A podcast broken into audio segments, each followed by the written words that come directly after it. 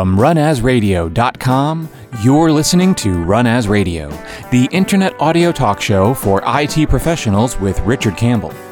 This is Brandon Wen announcing show number 778, the new cybersecurity with guest Troy Hunt, recorded Monday, May 10th, 2021. Run As Radio is produced each week by Sound Thoughts LLC. For more information, visit soundthoughtsllc.com. You can follow us on Twitter at twitter.com slash runasradio.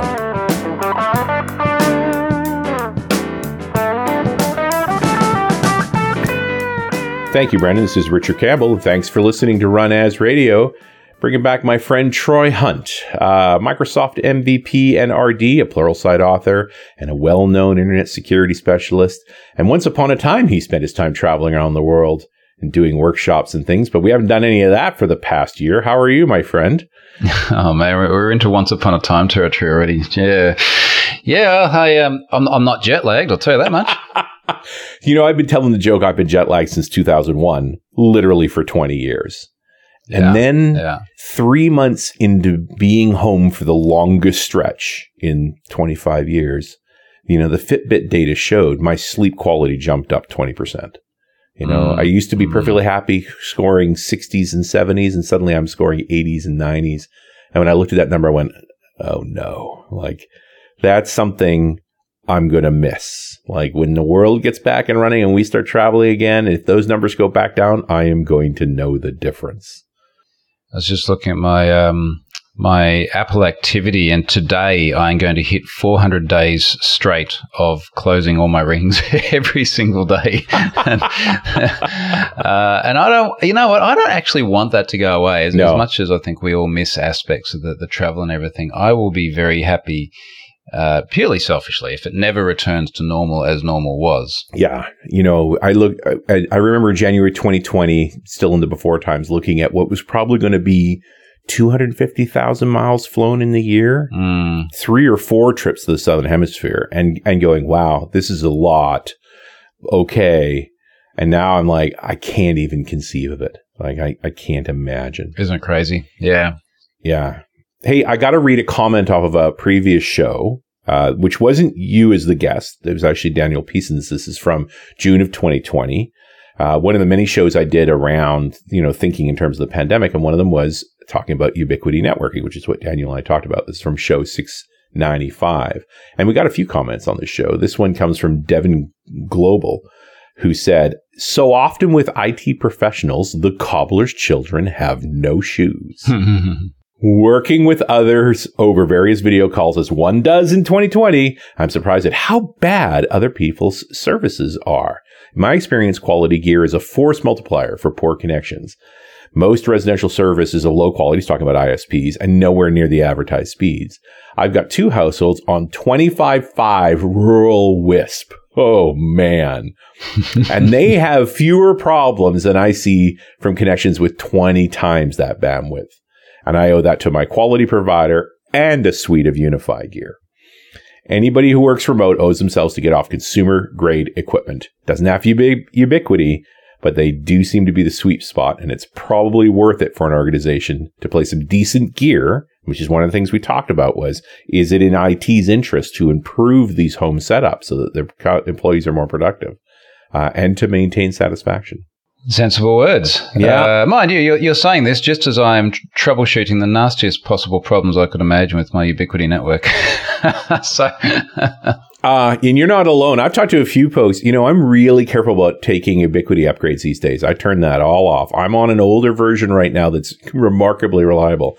They seem to be a little cavalier with updates these days. well, this is what the commentary has been. But my problem is I've got so much IoT stuff in the house. I've got Mhm. 140 something IP addresses at the moment, and the the, the Shellies, right? So the. Shellies are these little relays, same as a, a size of, a, of an Oreo, I love them. and um, the Oreos.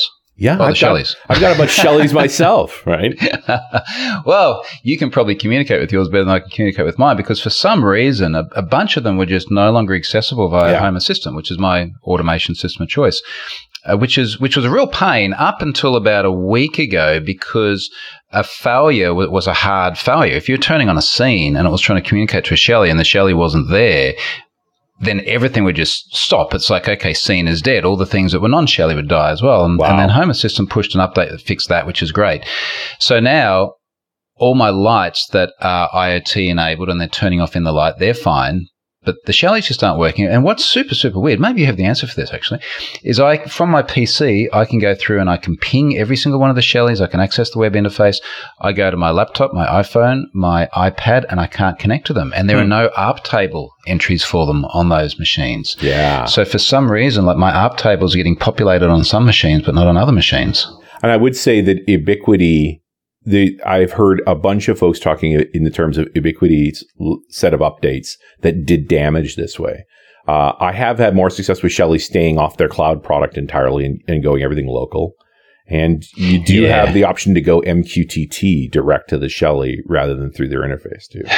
You know, that's that's where I started, and then then I was using uh, I was using one of the HACS integrations, so a, a non uh, a, a non standard native part of the framework in order to integrate Shelly, and then they pushed out a, a native integration. I was like, oh, this is really cool because Yeah. then I can access every device by name, etc.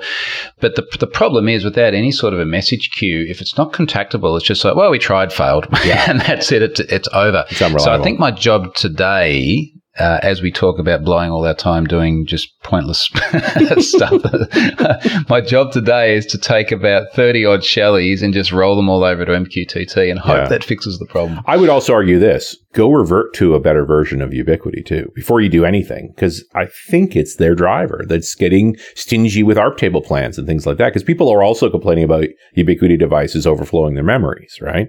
So this might be conservatism on their part. See, the, the, the problem is which. Yeah, but but which version is it? Because I can't correlate the problems with the Shellys to any particular. Version. yeah, So uh, instead, I've gone YOLO. Let's roll forward, and want a release candidate. Uh, but in in fact, like uh, I think Ubiquiti's got its faults, and we haven't even gotten into the data breach side of Ubiquiti yet. No.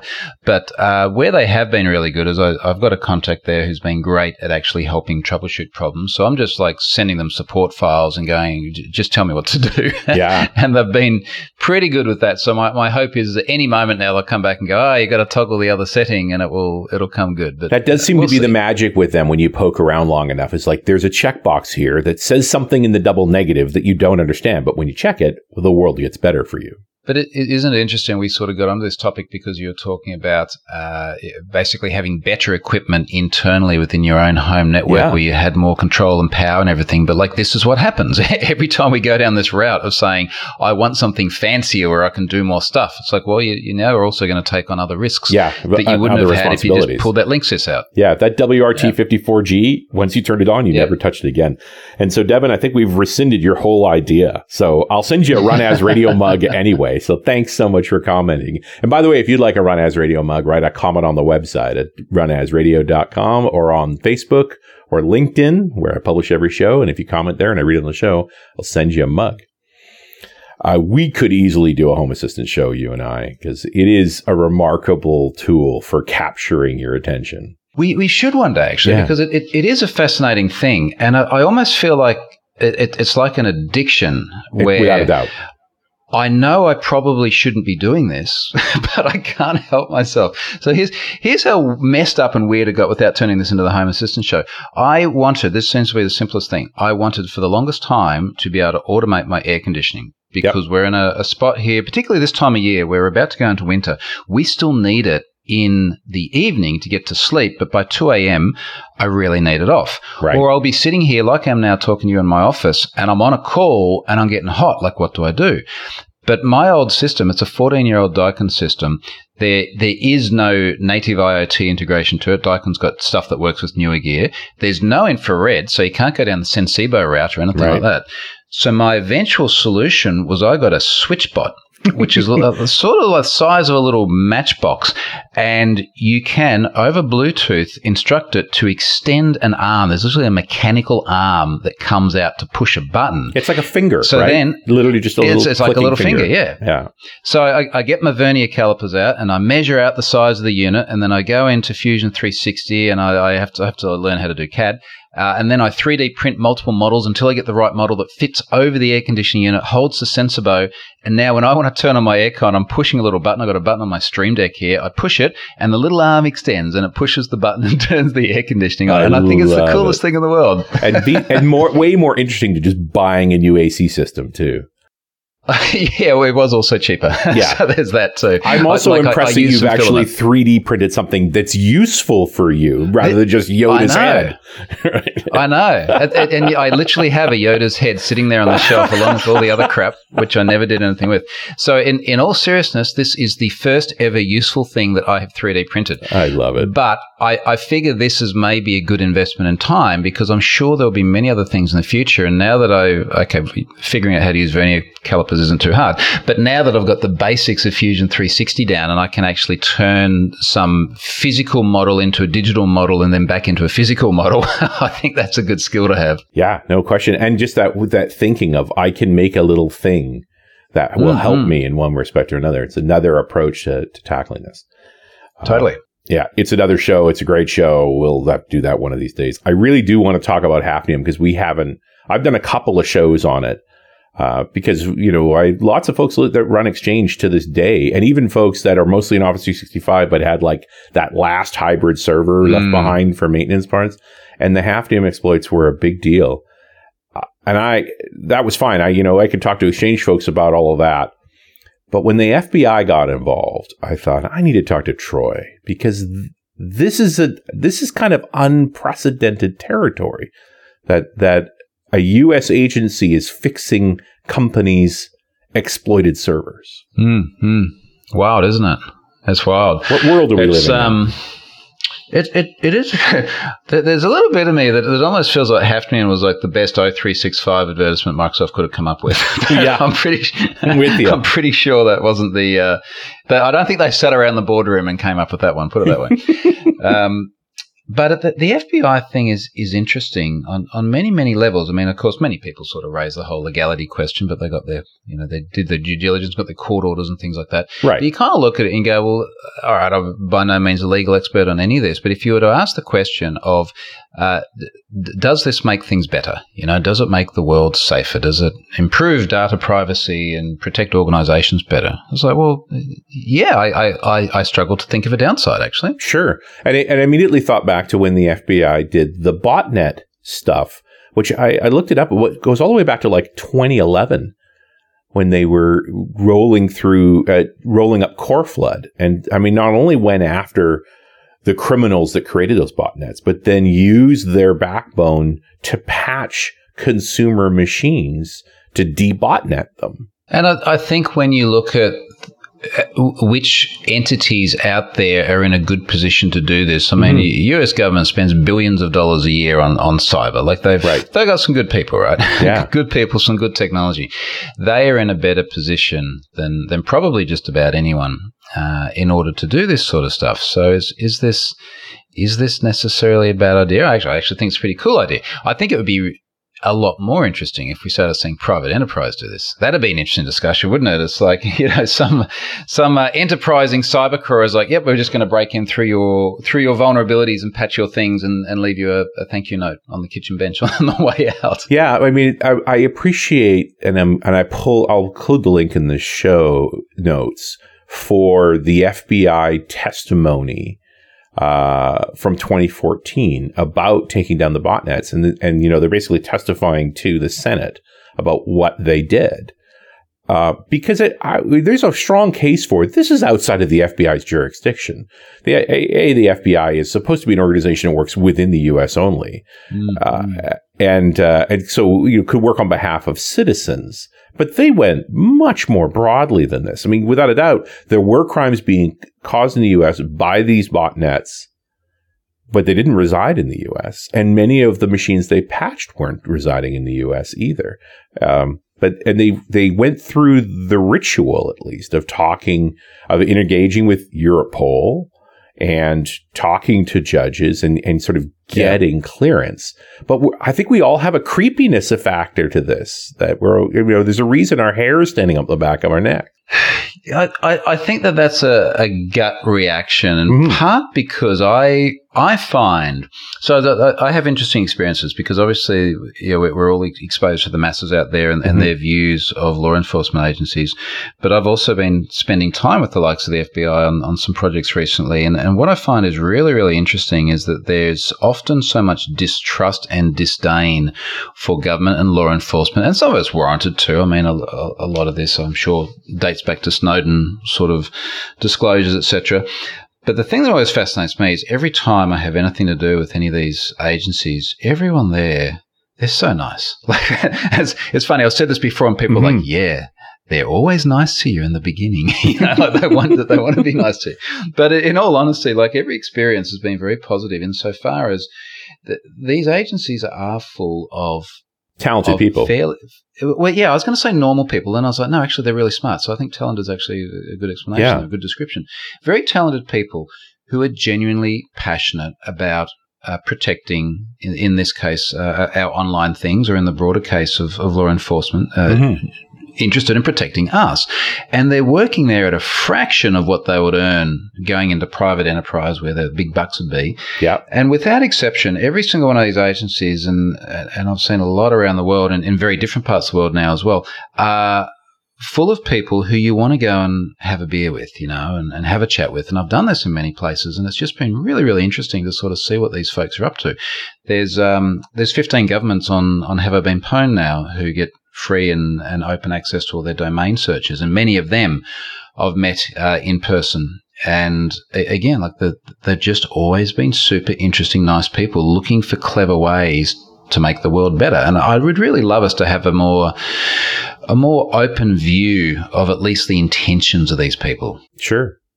I also think that that the the strong that that strong government is incompetent sentiment is very much an American thing too. I mean, you're Australian, I'm Canadian, and while I certainly have criticisms of my government, I don't presume them to be incompetent. They're filled with talented people.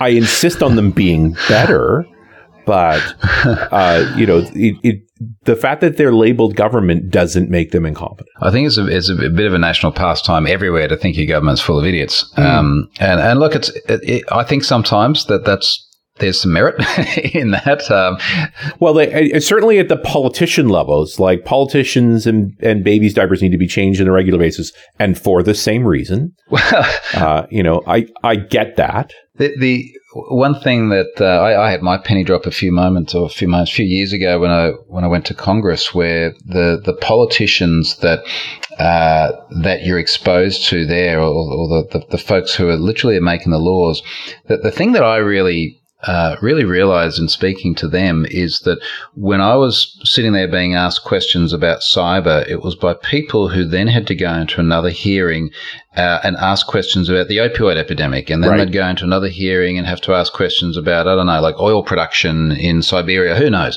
So these are folks that have to have a very, very, very broad understanding. And, and the end result is, is that they're usually not deep subject matter experts in any no. one topic. However, they have staffers behind them who are enormously intelligent and switched mm-hmm. on. And, and we are a little bit prone to uh, judge politicians by what they say, which is very understandable, uh, which may not necessarily be reflective of, of what's actually happening behind the scenes. True. Yeah, I can't argue with that. And Troy, I'm going to interrupt for one moment for this very important message. This episode of Run As is brought to you by SQL Intersection back at the Swan Hotel in Orlando June 6th to 10th. You've heard the SQL Q&A shows we publish on Run As twice a year from SQL Intersection. That is a microcosm of the five days of awesome learning available to you from the real world consultants and members of the SQL Server team that speak at the show. Learn proven problem solving techniques and technologies you can implement immediately, as well as insight into the future of SQL Server. Get answers to performance monitoring, troubleshooting, designing for scale and performance, working in the cloud, and exploring all the new features of the latest version of SQL Server. And if you still have questions by the end of the week, join the closing session of SQL Intersection and be part of the SQL Q&A show on Run As Radio. SQL Intersection is at the Walt Disney World Swan and Dolphin Resort in Orlando, Florida, June 6th to 10th. Use code RUNAS to get a discount on your registration at SQLintersection.com, and I'll see you there. And we're back. It's Run As Radio. I'm Richard Campbell. That's my friend Troy Hunt. Uh, we're trying to talk about how government's not as incompetent as we think it is, or you know, are leaning towards, and the fact that then you throw in the politics side of any decision has to be done as a compromise with a larger group of people, each with their own motivations. You know, it's not a wonder that it, that we run into this problem. And at the same time, you have this issue of a tremendous number of computers on the internet in varying degrees of security, a group, a, a diverse group of black hats out there who are far more focused these days. When we don't talk about casual, you know, jokey kind of worms from the 2000s you know, the slammers and things. These days it's ransomware. It's, you know, real exploits. I, in some ways, I feel like Hafnium was kind of unique because while they hacked a lot of machines, they didn't actually do a lot of harm, which seems remarkable. Like they were just putting back doors in. They didn't have a plan.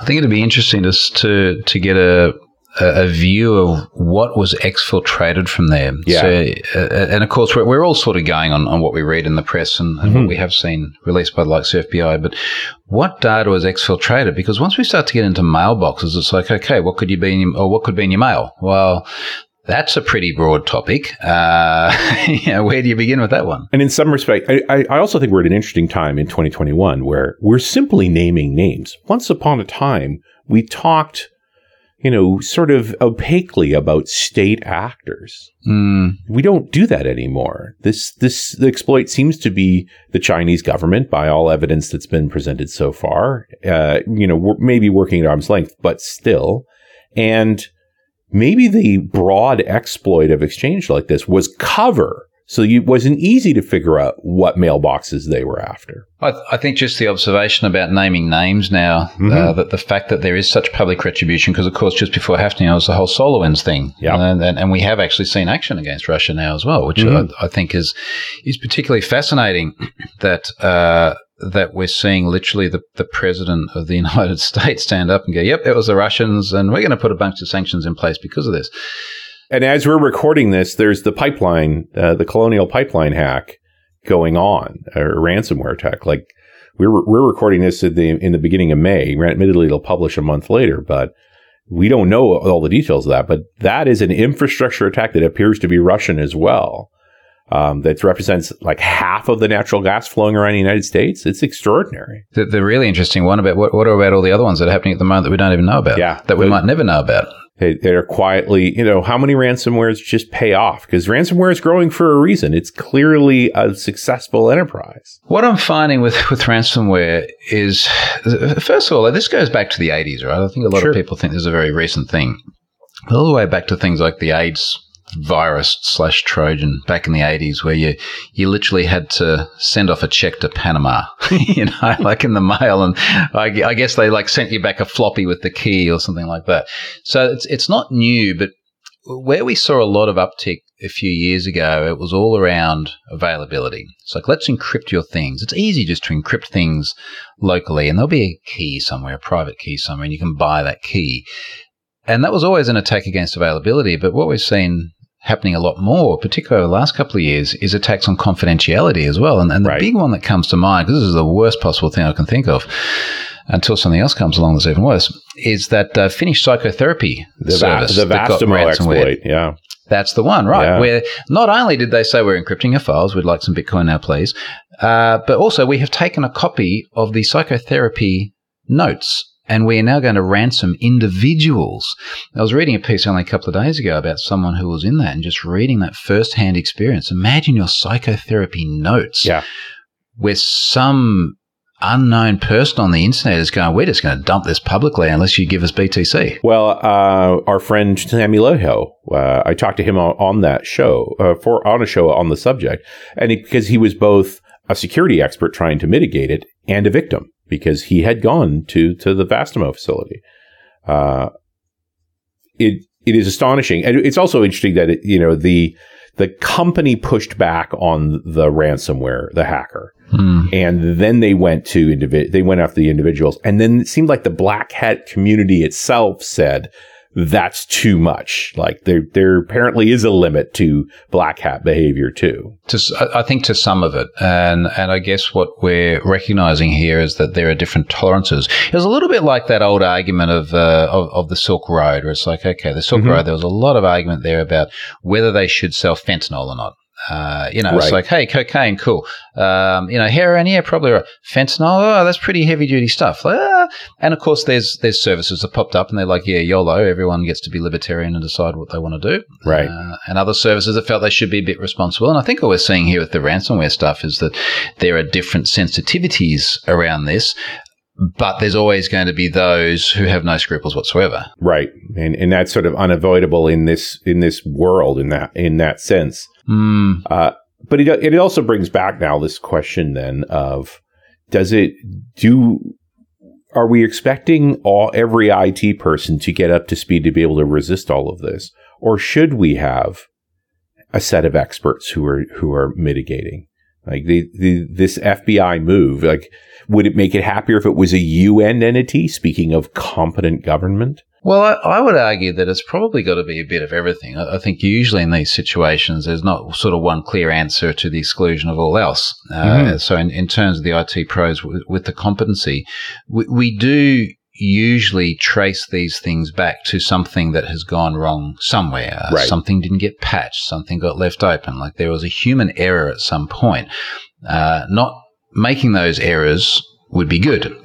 now, of course, it's a little bit simpler said than done at times, of course, but you know, do we need something in addition to that, such as the action of either the FBI, or if there needs to be some sort of UN body? Yeah, I, I think that that sounds like a very complementary strategy. Mm-hmm. Yeah, that we, that we could get into, if nothing else, an endorsement in, on a larger stage than just a local American court or federal court to have uh, a, a, a, more broader, multiple uh, co- countries have signed on to this and we endorse this maneuver um, is an interesting idea. It, of course, would move slower. I mean, part of managing these exploits is timeliness. Yeah, well, obviously the uh, the intention of of uh, of attackers is to try and make the most of these exploits whilst they exist. Right. Now, yeah, even if we go back and um, and we look at previous incidents in the past, uh, look at something like WannaCry, right? Now, there was a long lead time between the uh, EternalBlue exploit um, being disclosed. I, th- I, think from from memory that the disclosure of that was like two months after Microsoft had already pushed the patch yet somehow we go months without people taking patches and then the thing's still getting exploited. Now, right. clearly, once once WannaCry really started to hit, that was like, okay, well, how quickly can we patch our things to avoid this? And those exploiting it were like, well, how quickly can we exploit this before people patch their things? And certainly we saw that with Hafnium too, that the they all these web shells were thrown in, and then other less sophisticated hackers were taking advantage of the web shells. So, and that kind of, I partly, I think, justified the FBI's behavior was if we close these now, mm. you know, we'll be decreasing the uh, total attack surface. I mean, we're still seeing articles about millions of machines are still vulnerable to WannaCry. Like lots of things still haven't been patched. Which is fascinating, isn't it? Because mm-hmm. you kind of wonder what they are and how they still manage to live. Okay, if it's if it's air gapped, I mean, let's. I think the example that came up a lot around WannaCry, uh, particularly when the NHS got hit so hard in the UK, it's like, well, mm-hmm. what about the MRI machine? You know, like the MRI machine literally has to come into the building through a crane via the roof. Right. Uh, you know, like upgrading that is probably non-trivial. But if it's air gapped, does it matter? Well, yeah. does it matter as much? Yeah, yeah. You know, and, and you see the same thing with things like SMB1 and so forth. It's like if I'm mm. not exposed to the internet, what's my risk here? Yeah, uh, yeah. Does it matter as much? Yeah, and and I think that's always a balancing act for all of those things. Certainly in terms of priorities, but we just think, you know, I I totally as soon as I saw what was happening in Hafnium, my immediate thought was small business server. You know, Microsoft made these early before the cloud, these versions of Exchange and, and SQL Server and so forth for a small business. Mm. So it's a single standalone machine with a bunch of different services running it at a small company that may or may not have a paid IT person at all. Mm-hmm. And by the way, they've discontinued that product. So it's an old version of Exchange, which certainly still has vulnerabilities and wasn't even in the patch window. So, you know, what's the solution there? So that does well. I mean, is the solution that we go back to the whole principle here of of pushing things more towards uh, towards a SaaS model. I mean, mm-hmm. that those folks who are on O365, it's like, well, well, you, and you've come full circle now, Troy. Which is, yeah, this is actually a remarkable sales tactic for own, don't own this stuff. Uh, and and overall a, a, story arc of how much response you know someday there's going to be a GDPR in North America and Australia as well like some kind of set of rights and responsibilities for organizations to own security licenses uh, or you know to be responsible for exposure to the internet. And as those uh, responsibilities increase the case for outsource that is going to grow I think there's there's so many good arguments we made for it, and, and, particularly, you know how we sort of went through that period, and people were like, "Should we move to the cloud?" And I almost want to air quote "move to the cloud" here, as mm. was a thing that you just got up and did one day, and and we kind of went through this this idea of or came to this realization: look, it's it's hybrid and things move gradually. I kind of feel like that the needle is just well and truly over there. Yeah, like just push it push a bunch of stuff there. I think there's just less and less stuff every day that you can have a valid justification for running locally. I mean, the Hafnium stuff uh, is obviously the, the, big one there. Even just recently, there's some issues around Ghost. And if you're the, the blogging platform I run on, uh, right. if you're running your own self-managed Ghost, you you really need to go and patch that stuff. If you're running on Ghost Pro, don't worry, they've done it already. You just go about your day. Well, and they and to your point. Uh, Tony Redmond, when I did the show on the Hafnium exploits, one of his main issues was Microsoft has never finished the tooling to allow us to fully retire on-premises exchange. You're trapped in a forever hybrid mode. Now, if that mm. sole remaining machine for administration is sitting behind a VPN or is otherwise protected, you weren't vulnerable to Hafnium. But if you didn't clean those bits up, that bit of subtlety, even though you had moved to O365, you were still exposed. And, uh, and part of that was just yeah. tooling that Microsoft hadn't provided. So I mean, admittedly, Tony Redmond is literally the grumpy old man of exchange, and so of course he's going to he's going to pick the grumpy. He, and he would agree with me. I think at some point we we both said I think we're the grumpy old men of exchange. Um, it's not just you, right? It's it is that we are leaving things behind and leaving exposures uh, via the vendors we trust too. Yeah, yeah, yeah. Well, maybe this is again just part of the transition, and then we'll be doing this in like five years from now. So, like, remember when we still had some stuff from both places? now it's, but sh- surely, surely that is a that is a matter of time. I, I think the use cases for uh, and this is not just about on prem. I mean, if we go back to the Ghost Pro example, right. I don't think most people running Ghost as a standalone product are running it on a desk or the machine under their desk. Like they're running it on a cloud service somewhere, they're running it on their own VPS. Like I, I, yeah. Yeah, I mean, heaven helps us if we get to a place where there's a major exploit for a SaaS product, because uh, that's that's going to be a scary day. Yeah, yeah, and this has been the concern around things like, well, what if uh, what if someone can break out of a hypervisor? You know, you're running yep. on AWS, and you can break out of that hypervisor, and then suddenly you're up and into other people's VMs and things. And uh, I mean, if ever we got to something serious at that scale, it's like then then the, then the grumpy old folks who are still running their on-prem exchange would be like, "Yeah, I told you so." They've forgotten about Hafnium by that time. but yeah, you know, that's I think was what everybody was so anxious about with Meltdown and Spectre is that that poked to the idea that although I don't think there was any manifestations of this, that there was vulnerability in the microcode for performance reasons inside of these CPUs that could potentially leak between virtual entities. Um, it never happened in the wild, but once it was visible, they mm. literally crippled all these CPUs. Like 20% of your performance went away to protect this thing while mm-hmm. they've gone on to do better fixes o- over time. But you know, when I think about what keeps Scott Guthrie awake at night, that's it. Is it wouldn't be Microsoft's fault. The hardware they're using has a microcode exploit that turns into a trans VM, exploit. And you now have people deliberately hosting multiple entities across all these machines to try and get at other machines like that. That is a weird, weird world and, uh, and a, and a frightening one. I, I hope it doesn't happen. It's not impossible, but it is, uh, it, it, does speak to the, the, level of attacks we're thinking about today. Well, it certainly does make the the industry appealing for us. well, I'm not worried about your job security, friend. Like, I think you're fine. This is, this is the thing, right? Like, I just get to the point with this where I'm like, well, you know, at least it's a good industry to be in. It's like everything else is screwed, but at least it's a good industry to be in. Yeah. Uh, there, there, look, there's a big part of me that wants to make everything perfect and no longer have problems, but I think that would be doing me out of a job as well. yeah, I, I, don't think that's true, Troy. I think we could knock down as many of these things as we can and and, and keep moving forward. I don't need. Uh, I I'm perfectly happy to have law enforcement reach into like the kind of ransomware attackers that go after hospitals during a pandemic.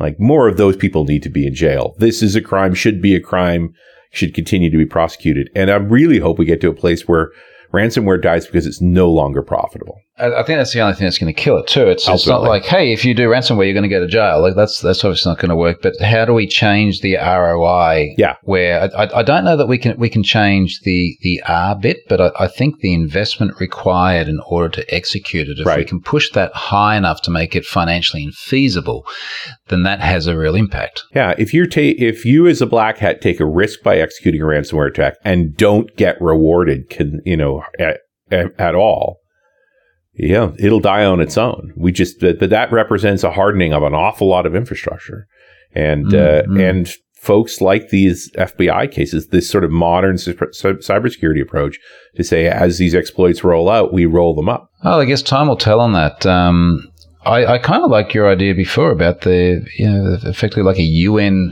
body or something. But, you know, even, I, I think that the, the thing that I really struggle with every time we talk about doing something online that is backed by a nation state or by the collective nation states, mm-hmm. you, still end up with it, like it, it, it's inescapable that well, you know, China is probably going to do things differently, and yeah. Egypt and Iran. Yet we're all online on. I was going to say on the same internet. China not so much, but That's on much. much of the same internet. Yeah. And yet we have this kind of balkanization where th- th- this idea of local laws and local enforcement and local penalties I gave an example of someone yesterday. It's like, look, that works fine if we're talking about speeding tickets or something, because you literally have to be on the road driving around. But yeah. the fact that I'm sitting here in Australia and I have certain rights and responsibilities that are fundamentally different to, let's say, if there's someone listening from Germany, given they're such a privacy conscious country, mm-hmm. uh, and you get a different set, even if we're online on the same service doing the same thing. Uh, that, uh, to me, is still just a, a, a very obscure concept. Sure. Well, and it's one of the things I've been paying attention to with the EU's GDPR is like, I want to see the EU prosecuting a non EU country for GDPR or, or company for GDPR violations. Like, have you, have you seen it happen yet? No, with with with a, with a company that doesn't have a big footprint in the U, in Ex- the, the EU. Exactly. I mean, that's the that's the case that I that I've got in Google searches. Like, it's something I pay attention to. I mean, enforcement of GDPR period has been remarkably low. It's a difficult law to enforce. Uh, but but uh, extraterritorial enforcement that's a whole other can of worms. See, I've got this uh, blog post in draft, which I, I don't think is ever going to go live because it's just going to upset too many people. Now, normally I don't really care too much about upsetting people, but um, somewhere in here I had a blog post in draft about sort of lessons from yeah, from GDPR, and I, I can't find where it is now. But, oh, here we go. Oh, maybe this is it. Um, one of these ones in here was about uh, how uh, data protection authorities in different parts of the world are actually dealing with GDPR violations in, in other parts of the world. And someone had forwarded me on um, a message from it was a, the Belgian uh, DPA, and it, it, was I found quite interesting about it is it was sort of saying uh, he was upset with uh, a company in the in the US. Uh, here we go. Lessons from American data aggregator breach in a GDPR era. All right, you hear it here first because this one's probably never going to go live. Mm-hmm. But this is what the Belgian regulator said when this guy reported uh, which which American aggregator was it? Uh, the Apollo data breach. So I was in the Apollo data breach too because I used New Relic and New Relic used Apollo. My data was in there. So this guy goes to the Belgian DPA and he's like, I'm unhappy with the fact that this uh, this American company lost my data. Uh, as a uh, Belgian data subject, I would like to exercise my rights here. So Belgian DPA says it is not, and this is translated, it is not directly clear in which country Apollo is headquartered and if there is an office in Europe. In the latter case, then the privacy authority of that country is the lead in the story. In this case, it seems like the company is based in the United States, San Francisco. That would limit a process from Europe severely. And uh, so, isn't that interesting? Because Europeans. Yeah. He's just flatly admitting you know, okay, yeah, that's an American company, so I don't think we're going to do anything here. Well, what's what's interesting is this regulator's gone on to say the purpose of a breach is in the first place you change your password so the company account can no longer be accessed with the old one. So they're basically gone. Uh, we can't actually do anything, but you should change your password. Yeah, well, and we'll push it. We're, we're going to push it back on you, essentially. I, I mean, I wouldn't. want you could call that blaming the victim. Well, uh, I'll come back to that term because I hate it. Uh, so Yeah, this guy good. goes on and he, he says, uh, this is the quote that I've embedded in this blog post we'll probably never publish. So even under GDPR, companies like Apollo still have freedom to do whatever with their personal information as they please. And then the, the blaming the victim bit, I mean, it's look, look in a case like this, and uh, having had myself in the Apollo data breach, Yep. there is absolutely nothing you can do about it True. because I had no idea who they were. Now, I did agree to New Relic's terms and conditions, which I didn't read. Right. and, ne- and neither did anybody else. Neither did anybody else. Um, but very often I, I hear that uh, that victim blaming term around people's password choices. So Yeah. every now and then I'll, I'll sort of see someone who who's had accounts taken over because of reused passwords, and I'll share it on Twitter. Uh, a, a little bit less directly than this, but I'll sort of say, you know, look, here's why you shouldn't reuse your password, sort of thing. People jump up and they go, "You're victim blaming." It's like, well, that's that's because the victim has some blame. You know, it's that, that that is a very uh, Yeah, if you that is a very if you leave emo- your the door your windows rolled down in your car, yeah, it was still a crime for someone to break you know take things from your car, but you did leave your windows rolled down. The, the, the problem is people very quickly pivot to so you're saying she shouldn't have gone out wearing that. And it's like no no No. so whoa whoa, whoa calm down.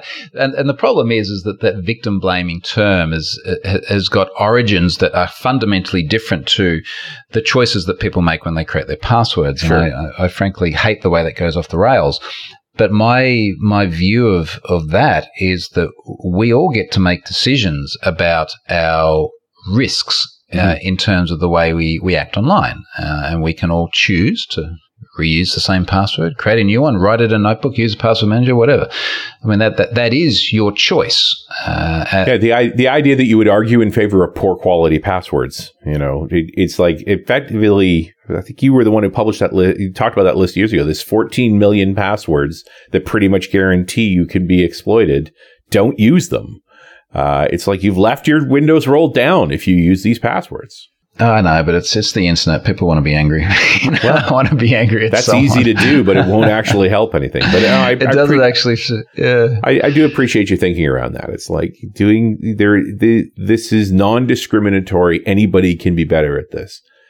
Uh, it Pretty was it was the Stratfor breach years ago that was my first "Have I Been Pwned," which actually I think the breach predates "Have I Been Yeah. Pwned," and that's what made me finally get on a password manager binge. So I think it's been the better part of ten years on password managers, and I've realized now it's it's such a reflex. Like I love that I don't know passwords. I have no idea, and it, couldn't care less. Like I it's, know. Does, doesn't it make life good? it's just a whole other thing not to think about anymore. It's like there's this hurdle you have to get over, and I've admitted it's like it's a it's the first month is a struggle. The first year is effort, Hmm. and after that, your life is better. It's uh, it's getting over that hurdle, and I think that the challenge that we always have is is trying to get people past that initial effort in order to to recoup the gains later on. And it's it's not just recouping the gains in terms of well, you're less likely to have your things owned, but it's like it is actually easier to log on to places. Yeah. yeah. I mean, geez, try lo- typing in even crappy passwords on a on an iPhone. It's a nightmare. Yeah, yeah, and I I love that. I'm I'm a LastPass guy. I know you're a OnePass guy, but that I go th- you know I go through accounts I haven't logged into in five years and delete them. Hmm. yeah. right? Like that, that whole, I'm reducing my surface area. I don't know how much data is actually getting deleted, but it's sort of just, now that I know that, it's like, here's all my accounts. The uh, Let's, let's sort by last used. You, you're, I think you're basically going through and changing the is active column on your record on that service to zero. I suspect. yes. like all the data's still there. Yeah. It's just you can't see it anymore. and that's a whole lot, you know, there's a whole other can of worms talking about like what Tim Berners-Lee is doing with solid and like, can we get to a point where we are simply not giving people information about us that they may or may not ever give back or, or delete in any Mm, way? mm. Uh, that that might be a whole other show, friend. Like that's a that's an interesting conversation. Uh, but I appreciate your thoughts here. on just you know, I think we're going to continue to see a group of experts helping in these major breaches. Even I would say against our will, but in the common good. Mm. Yeah, look, I, I, I hope so. I hope so, and and maybe over time this will become more normal in the same way as law enforcement is able to be proactive in so many other parts of, Mhm. of the way they do their jobs. And Yeah. perhaps this is just like so much of, of, of online life where uh, where this is relatively new in in the scheme of things, and we just got to take a while to get used to it. Yeah, I think you, I think you're right, uh, and it, yeah, it'll be interesting to see how it evolves. I'm uh, I am enthused. I do think overall we're getting better. The fact that we're talking about this, that it's all that much more visible, to me speaks to this is what improvement looks like. Mm, mm, absolutely. But I've been accused of being an optimist at times. well, what other choice do we have in this current climate? You know, we've got to we've got to keep our chins up. without a doubt. Uh, Troy, thanks so much for spending some time with me. Really a pleasure to chat with you and, and kind of explore these ideas. Yeah, cheers, mate. Thank you for having me again. It's been too long. Yeah, yeah, and I and I think we're gonna have to make a time to do uh, uh, uh, a home assistant chat, maybe on your channel. Maybe I'll hi- we'll find a way to that I can jump in on, on your YouTube stream and we can argue home assistant together. Well, hey, when you come visit, we'll we'll do that together. I love that idea. That's fantastic. And that's definitely on the in the works. All right, thanks for coming on, friend, Cheers, mate. Thank you. and we'll talk to you next time on Run As Radio.